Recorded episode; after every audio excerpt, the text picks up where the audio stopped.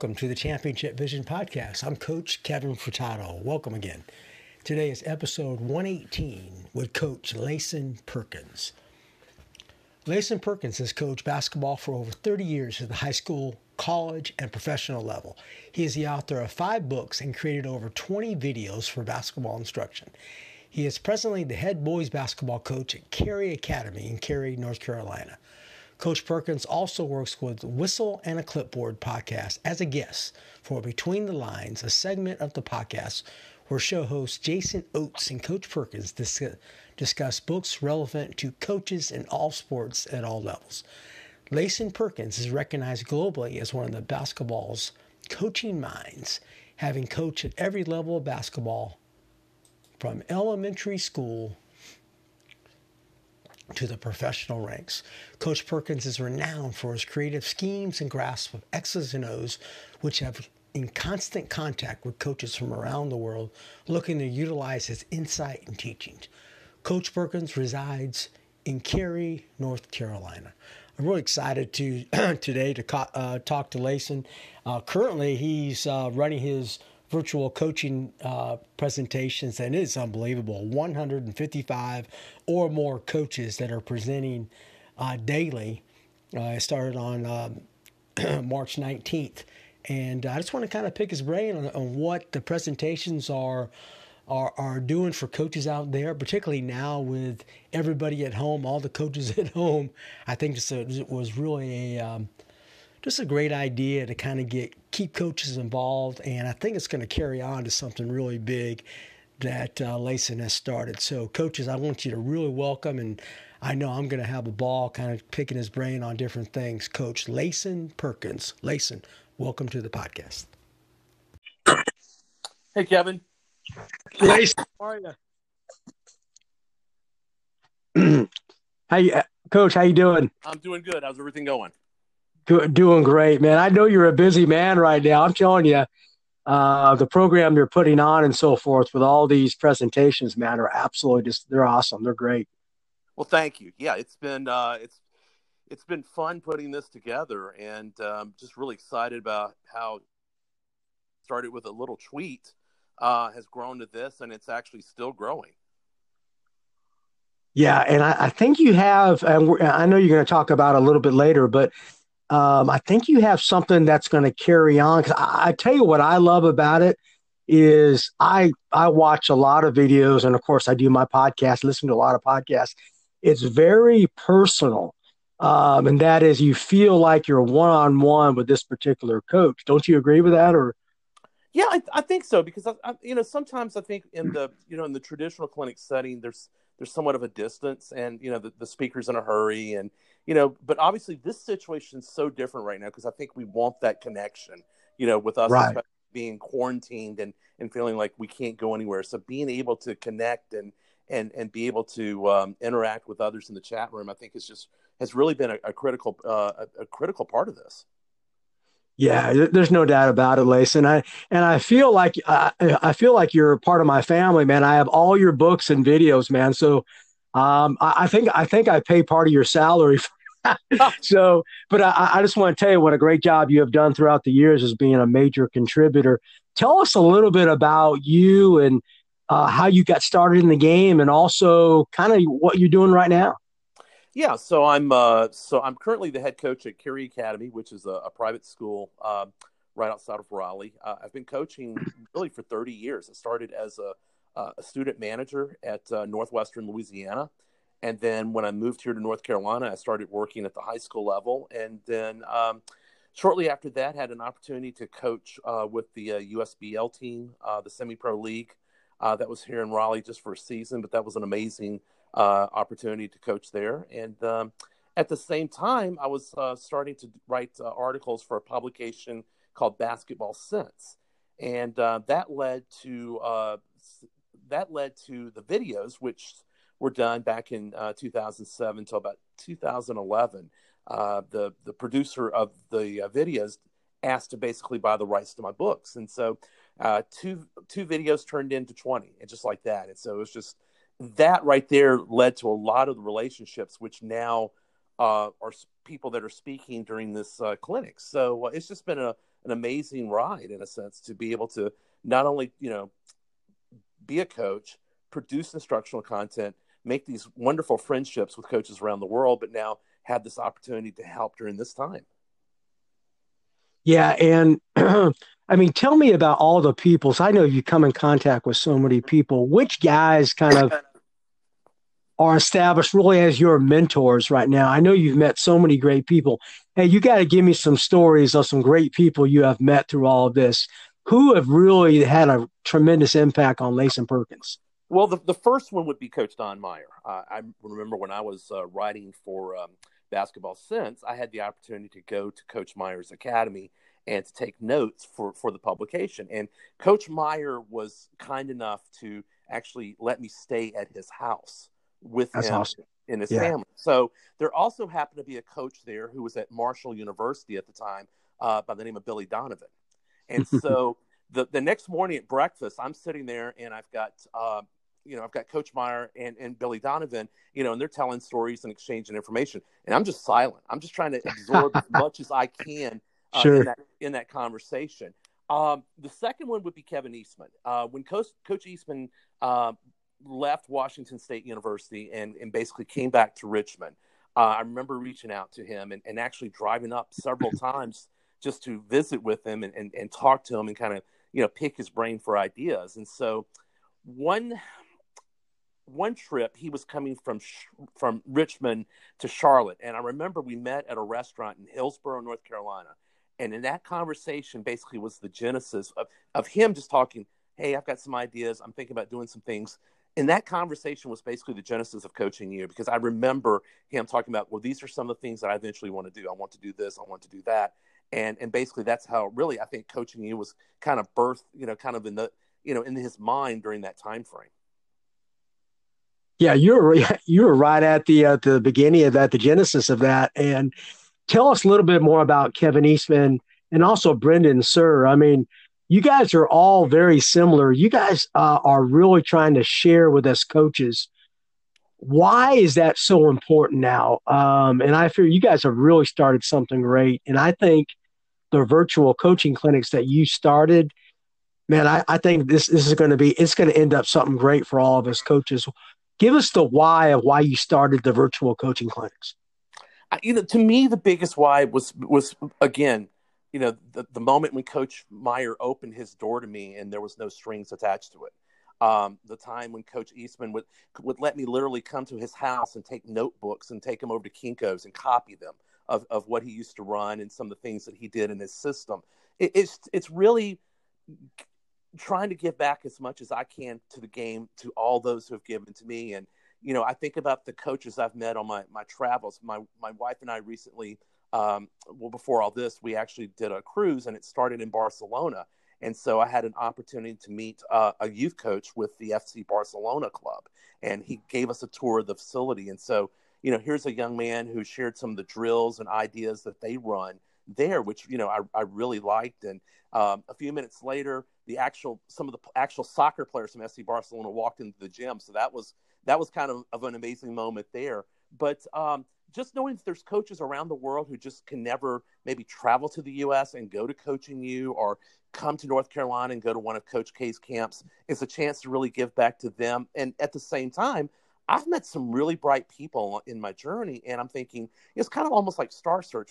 How can we help them? How can we put them in a platform that will increase their visibility and maybe help them in, in their growth?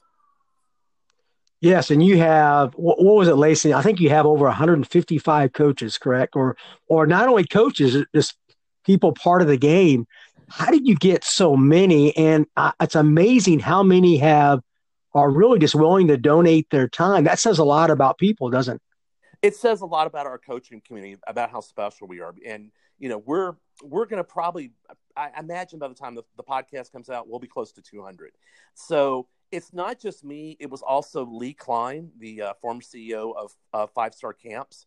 Uh, leigh uh, started with us about a week ago when this kind of started. And, and this actually started as a tweet that i sent to you know basically saying hey who would like to get together maybe talk basketball you know in this time frame and all of a sudden I had 20 or 30 responses. So I'm thinking, well, I don't have a big enough Zoom account, you know, to take 20 to 30 people. I have maybe about, I could take about five people. Uh, and it's usually some coaches from Georgia that uh, I, I, I, like to have conversations with. Um, and then what I did was, okay, well, let me see if I can come up with a solution. So I reached out to a guy named Wade Floyd, who runs a company called CoachTube. Now, CoachTube yeah. is basically the, the, the leading um, sports technology company. They they have a site that allows coaches to basically market their you know their courses. And so I, I knew Wade had a Zoom account because we used it before. And I'm like, Wade, you know, is there a chance I could use your Zoom account?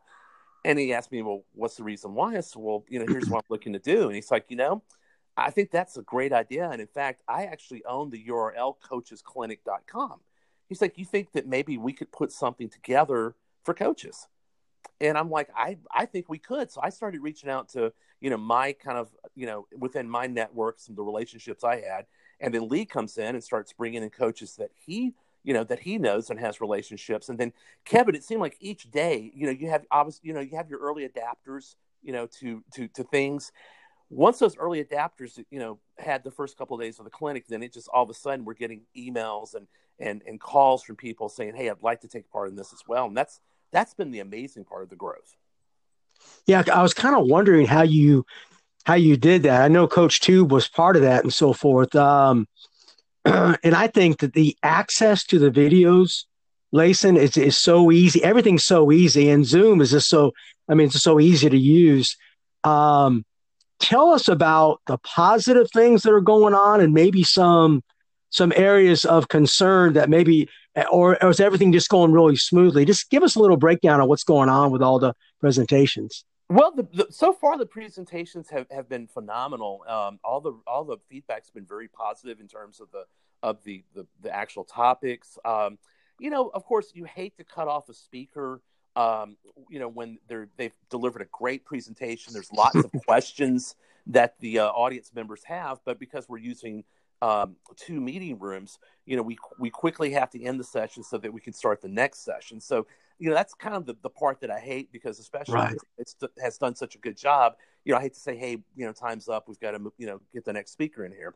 But uh, there's there's a group of people at Coach who who are working extremely hard to keep the technology up. Obviously, you know, there's demands right now on, bandwidth and in terms of people going on the internet and you know doing everything at home right now. So they've done a fantastic job of, of keeping the technology up. And yeah we've had a couple of glitches where um, a recording or two did not get recorded but we're already kind of coming up with a way to try to maybe redo that session or things like that. So you know it's a paradigm shift because obviously you and i both know and the coaches know we're used to being in a gym with players we're used to being in a, a room with a board in which we can draw on but we can't do that right now.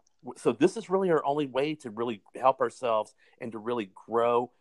But also at the same time, what I like about this is that you know often when we try to reach out to someone and they're like, "Well, I'm busy. You know, I've got this going on. I've got that going on."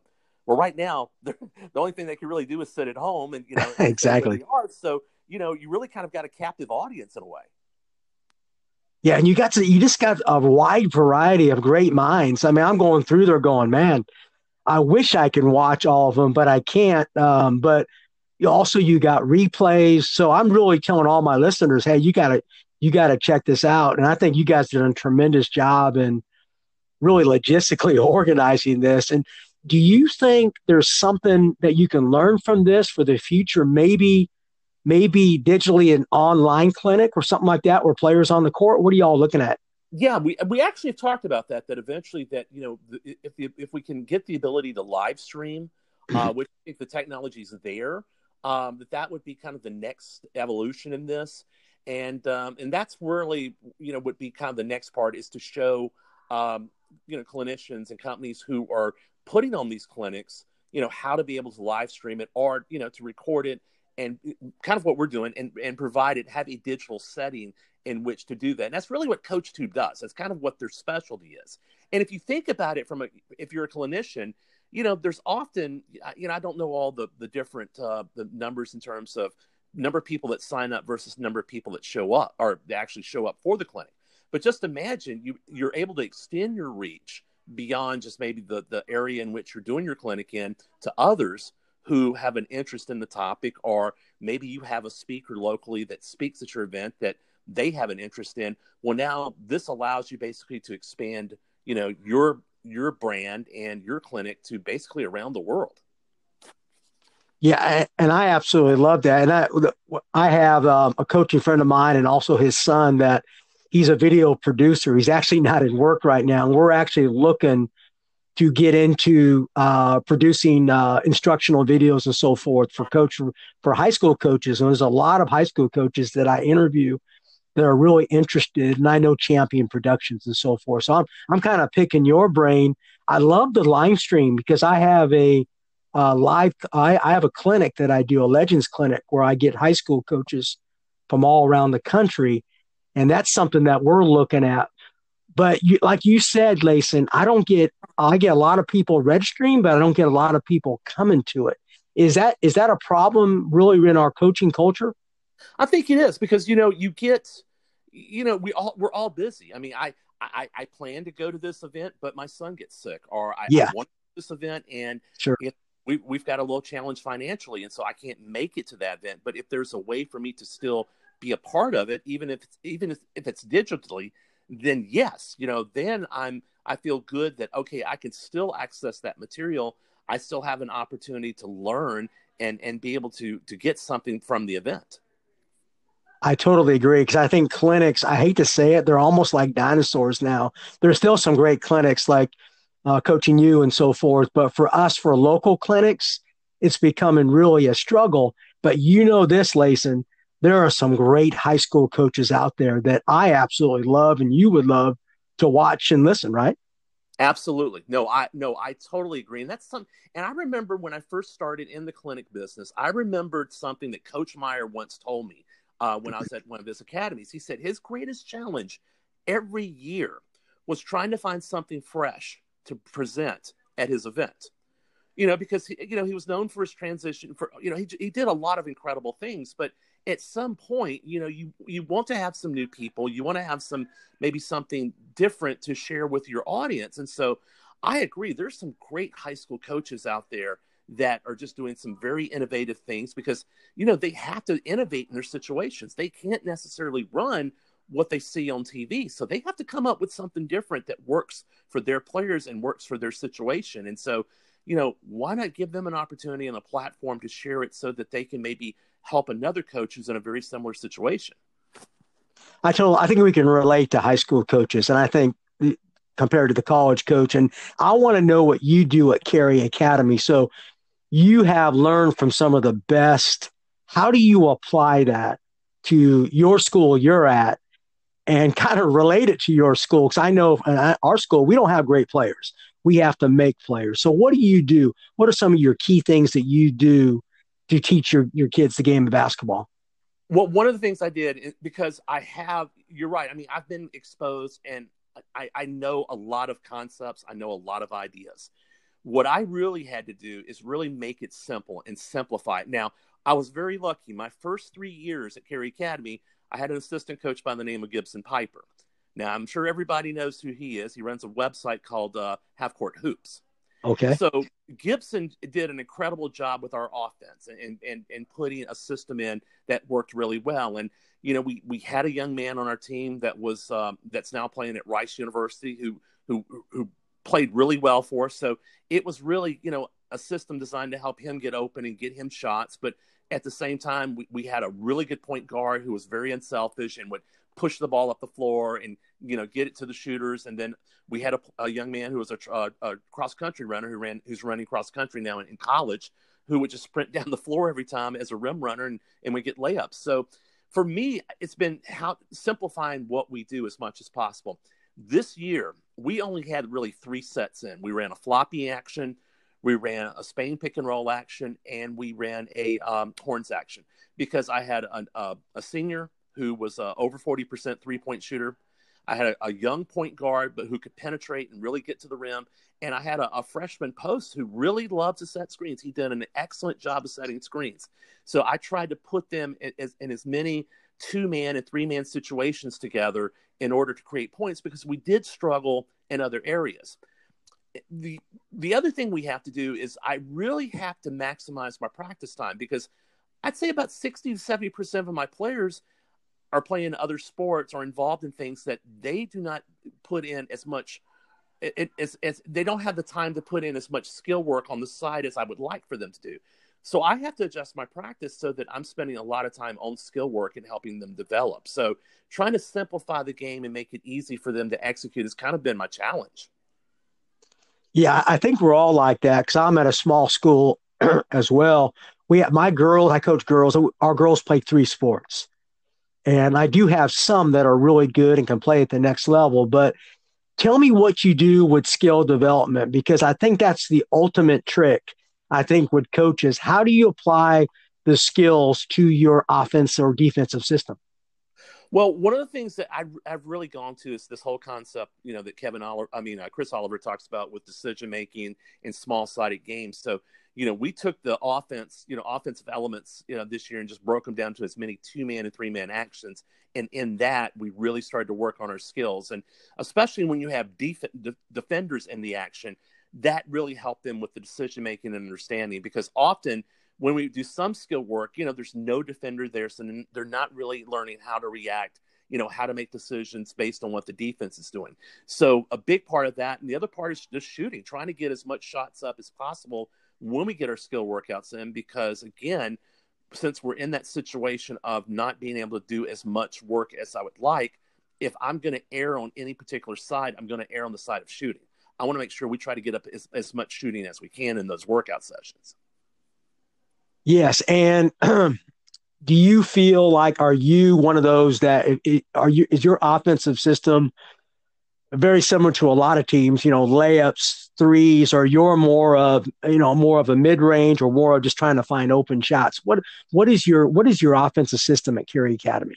Well, it's it's you know it's predicting on obviously if we, can if we can get the ball down the floor quickly and get a layup first, that's what we want. And then once we're once we don't have an opportunity to go into layup, we we kind of play more of a you know kind of a four out you know dribble drive kind of variation. Just try to keep it simple with uh, dribble handoffs, uh, kind of almost like a pistol action that right. uh, Utah um, Utah Valley and, and BYU has run.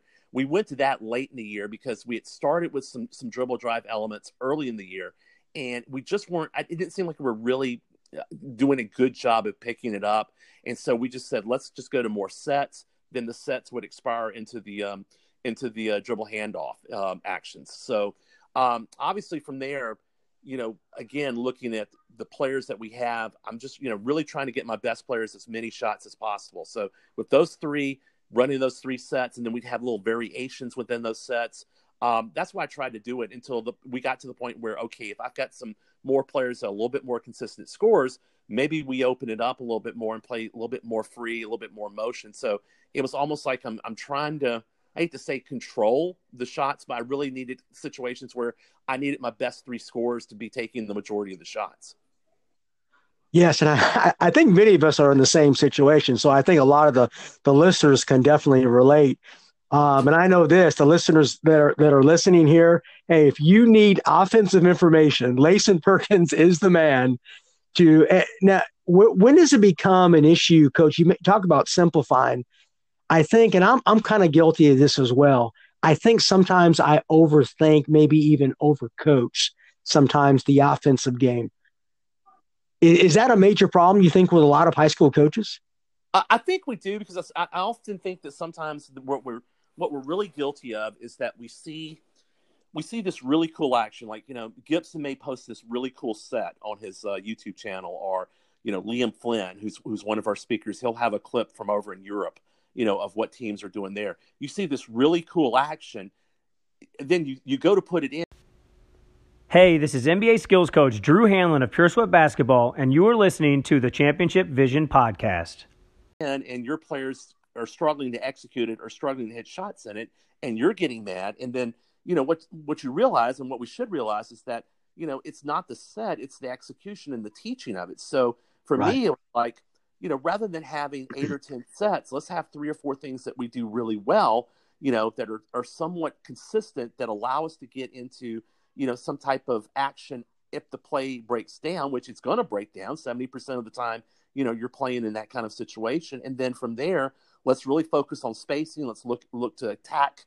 You know, as soon as we catch, we're looking to attack or we're looking to move the ball or shoot right that moment and just space the floor, you know, use some basic dribble drive principles and then go from there rather than sitting here every day and working on all these sets and and and doing five on oh and and not having a defense out there to really simulate what they're going to see in a game. That's a great point. And I and and I know that you use a lot of horn set. I know your video was on what they call the A set. We use a lot of horn set this year. One issue we had we had one great point guard that we tried to free up through, you know, a high ball double ball screen. Man, we had so many calls from refs calling illegal screens where it was purely contact made. We gave her a step is that an issue with the horn set at the high school level? We got referees who mainly really do not understand how to call the the screens, and we got called on so many. And a lot of times, looking back on the tape, our player was set, but there was contact. What what did you see a lot from running horns at the high school level? I see the same thing. In fact, one year it was getting so bad that uh, that Gibson just said, "Look, we're just going to slip it." You know, right. we're just gonna make it we're just gonna make it a ghost screen. And that was probably more effective because now the you know the, the defender is on the screeners thinking, okay, I've got to do something. I gotta, you know, I gotta jump to the outside, I've got to switch. All of a sudden that player just slips out of the way and now, you know, the defender on the ball who's thinking, okay, I've got help behind me, it's not there. So now that guard just you know is driving downhill and now forcing the back of you know the back of the defense, the second level, to now have to help in that situation. Yeah, I totally agree. We actually had to go to that at the end of the year. Number one, foul trouble for our our bigs, but it was it was actually like you said, it was getting frustrating, and sometimes you just have to go to something else, right? The referees is that what they're seeing? Um, are they seeing just contact, possibly, or because they're going to be contact, particularly on back screens? Yeah, it, yeah, I think they're just anticipating, and you know, you and I both know they're probably it's, it's probably the wrong uh, official making the call, you know, in, in terms of positioning. Sure, Gee, that never happens, right? Right. Um, so I think it's just situations like that, and so you know, that's where you're like, okay, you know, so I got to make an, I'm going to have to make an adjustment here. So that's where, you know, in our mind, the ghost thing work, and then sometimes we just you know, we just went to kind of more of a just five out pass and cut. And so that way we're just eliminating sure. screens and not having to worry about the officials making the call. So now we're, if anything, we're going to force them to make a call on the contact on the drive with us going to the basket. So that's another way to kind of avoid that as well. It's just, hey, we're going to spread the floor, pass and cut, and then just eliminate the, all, all the screening actions. That's a great point, Lacing. I, I think that's a major issue. I think, and from what I've seen in high school, is there's not a lot of screening, but I also think there's a major issue on on referees knowing how to call illegal screens. I, I, don't see a lot of screening at the high school level. I see some ball screens, particularly at the girls level. Um, is that a, is that a major issue now with with really calling illegal screens? Is that is that a problem, or, or are we not teaching it very well? I, I think it's both because I what I often have told when we work on our ball screen stuff that I often tell the guard if there's an illegal screen, it's it's probably 90% of the time your fault because you didn't wait on the screen. You did right. not set defender to come off the screen. So I'm not going to put, I'm not going to be as upset with the screener. I'm going to probably be more, you know, upset with the, the person with the ball because they did not wait. Because I think what you and I probably would say the biggest problem is that player with the ball going too fast or playing sure. too fast. Instead yeah, you're right. For that screen.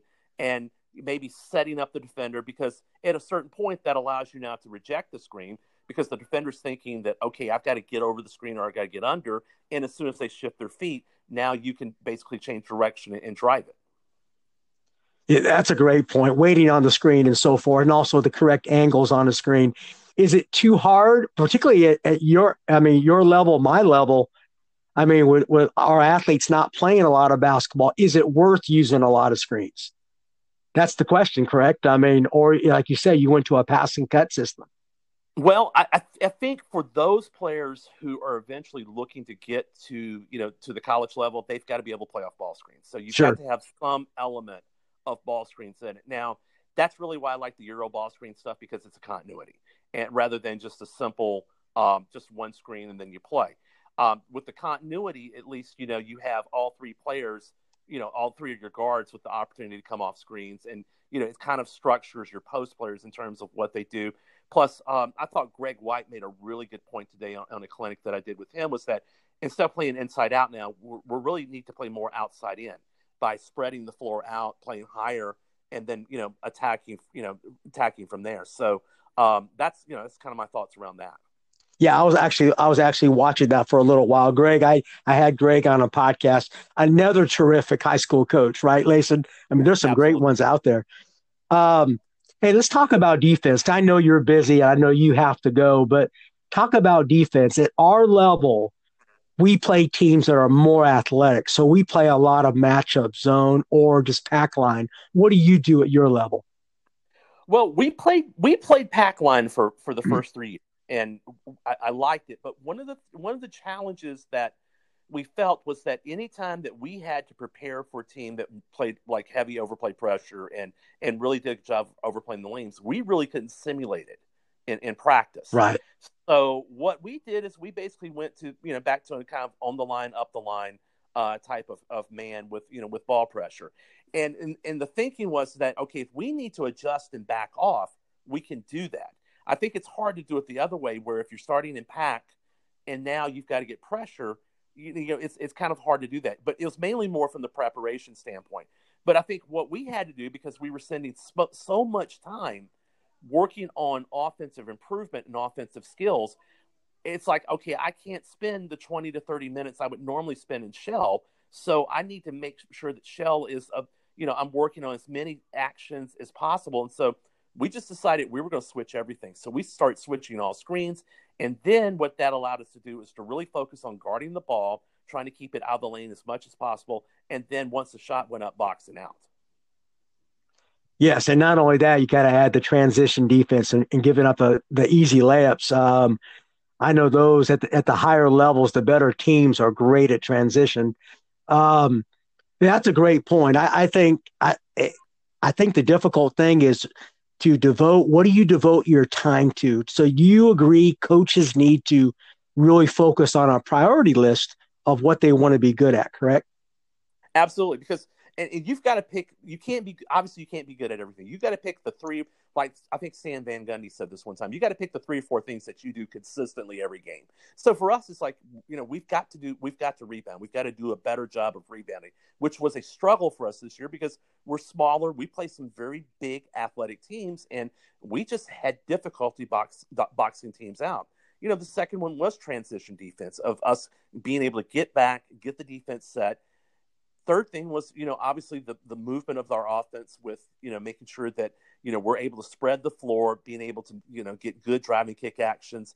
And then the fourth thing, you know, I think in my mind was really, especially on the um, defensive end, was being able to switch and, and guard, you know, mismatches because obviously if a big gets onto a smaller player, they've got to be able to adjust their, you know, adjust their position and, and be smart or if I'm a smaller player, and now I get switched to a bigger player, you know, how am I going to guard him in the post? Or if they try to suddenly isolate and try to go one on one, what are we doing in that situation? Which was for us was, hey, we're just going to kind of jump into a two three shell of a, like a zone, right? And just zone up as much as possible. Because I mean, honestly, I don't see that many teams at the high school level that when they see a mismatch, you know, all of a sudden they they recognize it and take advantage of it. I mean, if you've got better players than me, it doesn't matter. exactly. You're, you're, you're going to beat you're going to beat me anyway. I'm just going to try to kind of stem the, the, the, the, flow as much as, as much as possible until it just the dam bursts, so to speak. Yeah, that's a great point. I, I don't I don't um you know maybe at the high levels where you got from even at the higher levels in high school, I don't think they're focusing on mismatch. To be honest with you. Um, so, what have you learned, Lason, from particularly on practice planning? Because I'm a big practice. What have you learned so far from coaches who have talked about practice plans? Or anything that you can apply to what you're doing now at Cary Academy? Well, you know, Coach Meyer was really the, the big one that kind of helped me with that because what, what I try to do is I work in 30 minute blocks. So we have a, a 30 minute block of uh, fundamental time where we do we work on all of our fundamental both offense offensively and defensively. Then we do a team offense block where we we work on you know our five on five actions, either zone, man to man, get our you know try to get our baseline out of bounds, situ, you know situations and things like that. Then we do a 30 minute defensive block of you know this is where we're getting all of our three on three, four on four, five on five actions, and we'll mix our transition defense into that as well.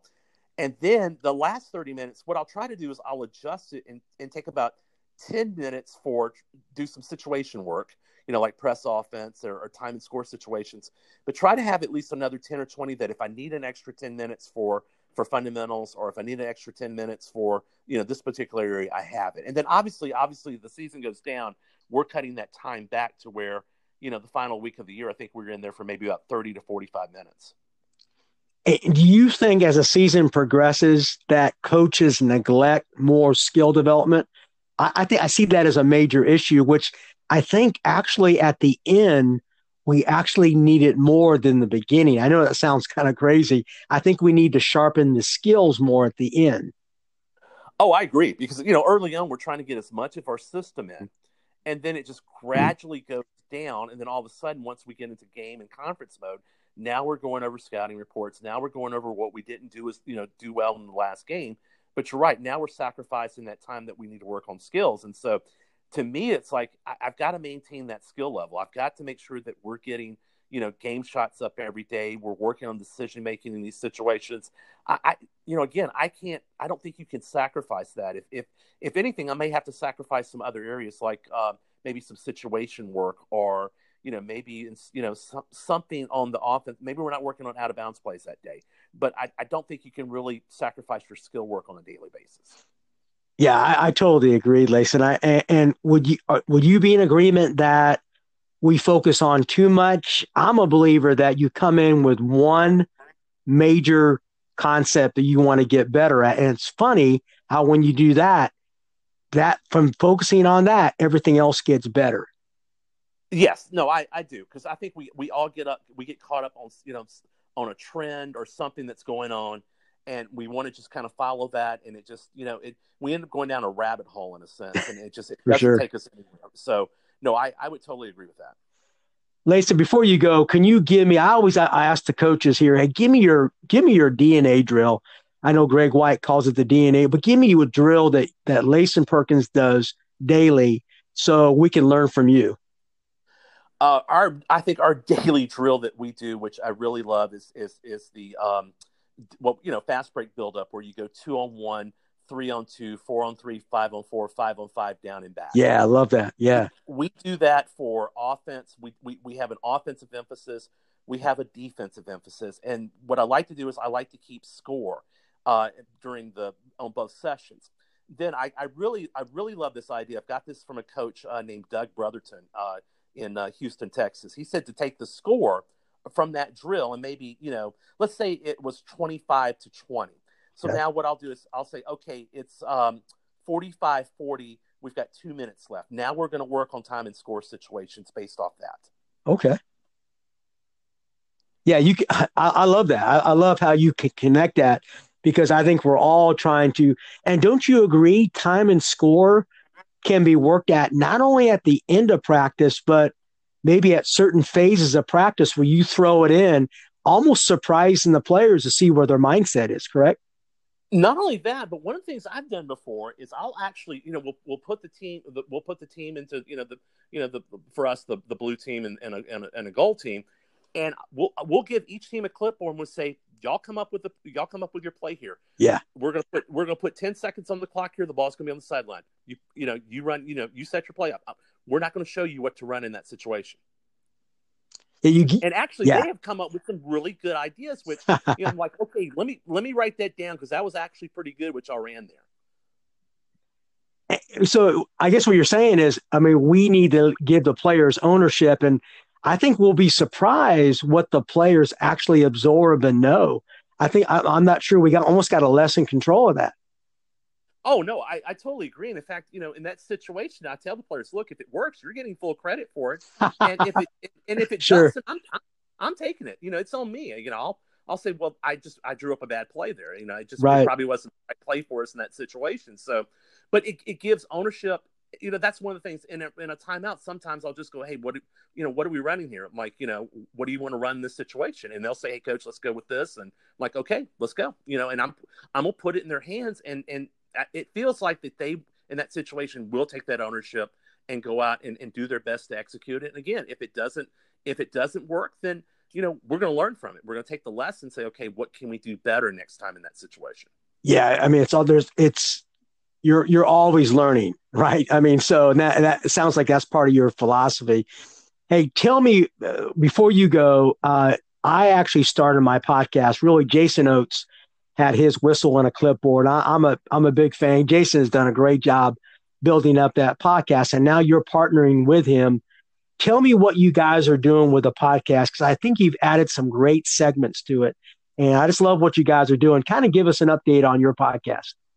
Well, well, Jason's kind of taken the lead on it. Uh, I was mainly working with Jason um, on the book on the book part, the um, uh, the book segment where we would uh, we would do a review of books. But you know, Jason's really k- kind of looking to take it into a different direction with some of the some of the ideas that he's learning from the the three principles. Um, um, uh, inf- you know that information and just kind of providing that segment to it and um, I, think it's interesting because you know Jason he was on my staff as an assistant coach with me for three years and you know he he, he really is really focused on team development and, and really on on getting players to be the best version of themselves and and does a really good job of it. So um, I'm hoping at some point maybe we can pick up the, the, the book segment again, but you know, right now he's really um, expanding his um, looking to maybe work with coaches one on one as well, and so he's he's he's doing a lot of the um, you know really kind of you know what's what he sees in the, in the coaching world and and just thoughts that he feels like can help coaches in their day to day. Yeah, he's come a long ways with the podcast. And I think, you know, I, I definitely feel podcasting is definitely the way for the future. I think it's great communication. I have a lot of coaches that I have met, including Lason Perkins, that you guys are really just tremendous contributors to the game. Tell us tomorrow what you have. What are some great? I already know kind of who's who's coming up. Give us a great guest that's going to be on the um, presentations tomorrow, Lason. Oh, okay. Let me let me take a look here. I'm going to pull it up. Right, pull it up right now. Um, well, I'll tell you what. Uh, it's going to be tough because on the 11 o'clock, at 11 o'clock Central Time, you got Luke Yaklich from the University of Texas, the the defensive mastermind. Yeah. Um, and you have Dave Severance, the uh, uh, the player development coach, or who used to work with the used to do player development for the Clippers. Now he's a scout. So you've got him. Of course, you've got probably the the the, the I guess the godfather of skill development, Gannon Baker. Yeah, Uh, yeah. him. Uh, Doug Novak from Bethel uh, up in Minnesota. If you if you if you're not familiar with Doug, um, ch- take a look at his website, CoachDougNovak.com. Excellent, excellent job of, of doing skill development and runs some really interesting and innovative dribble drive motion concepts. Okay. And then evening, you got Randy Sherman with Radius Athletics, who does a, a phenomenal job with his program. And um, Ryan Kruger. Ryan Kruger is a um, he's a former NBA coach. Uh, he's now with the uh, he worked with the uh, G League, and um, he's going to be doing a segment on practice planning. But he's just really has some really bright ideas and and and just some really good concepts. And so. Um, it's really hard to pick one in particular in that group. Sure. There's there's so many good ones. I mean, um, but I, yeah, I would definitely say that that that 11 o'clock hour is going to be pretty tough because I really, you know, I wanted to be, you know, be the moderator for the Dave Severance one, but I'm doing uh, Luke Yaklich, but I get to ask him a lot of questions about defense, so that's going to be fun. I know I listened to Luke. Um, I listened to him on a podcast, and I forget which one it was. He was excellent.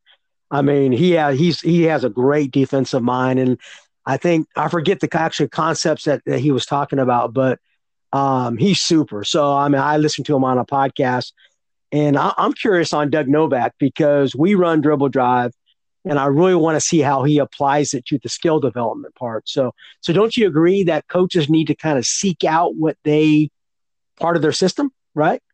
How they can add it. And that's what Doug does the best. I think his skill work is basically their offense. That's kind of and that's what kind of drove me this summer was sitting down not only with him but Mark Cassio as well, and just kind of kind of picking their brains of you know as far as you know how they were how they were developing that. Yeah, absolutely. And I just want to tell you, Lason, thank you for taking the time out, man. You're a busy. You're probably not even sleeping. Um, uh, well, I did. Manage, I actually did manage to get about seven hours last night. The, wow. The first night, I only slept maybe five hours in two nights because first the first we were just planning and getting everything done, and then the night before Thursday, it was just like I was so nervous. It's like I, I this please not you know please no issues please no tech things and it, it, it, worked well it like i said we just had a couple of glitches with the um, software at times with sending out notices and then the scheduling. But no, overall, there's a there is a group of guys who are working very hard to, to make this possible. So I want to make sure that I, I thank those people as well. Well, I see nothing but positive comments, and the ones that I have checked out, man, are just great. I just love the you know kind of the personal connection you can get with these great speakers. Lason, thank you again, man, for sharing, man. You're a major contributor, man, to to all of us coaches. I just want to say thank you for coming on, and I appreciate everything you do. Well, Kevin, thank you. I mean, I've, I've heard some really good things about you from our, our mutual friend Alan Whiteheart. Okay, and, sure. Um, and, and, would love to be able to get down there at some point and once this all gets over with and, and meet you in person and, uh, and and talk basketball then. Let's do it. Let's do it, Lason. Thank you so much for everything you do. All right, hey, good luck tonight, and I wish you the best on finishing out all these uh, all these great presentations. Thank you so much, Kevin. Thank you for having me. All right, take care now. Hey, this is NBA skills coach Drew Hanlen of Pure Sweat Basketball, and I'd love to help you get game results this season. Check out a free trial of my Pure Sweat training app on the Google Play and App Store today. Hello, my name is Rory Hamilton. I'm the head girls basketball coach at Norman North High School in Norman, Oklahoma. If you're looking for top notch basketball coaching, instruction, and help, look no further than the Championship Vision podcast with Coach Kevin Furtado. You can listen about our five keys to success at Norman North Girls Basketball, along with many other podcasts at championshipvision.org or listen on Spotify at Championship Vision. Happy hooping.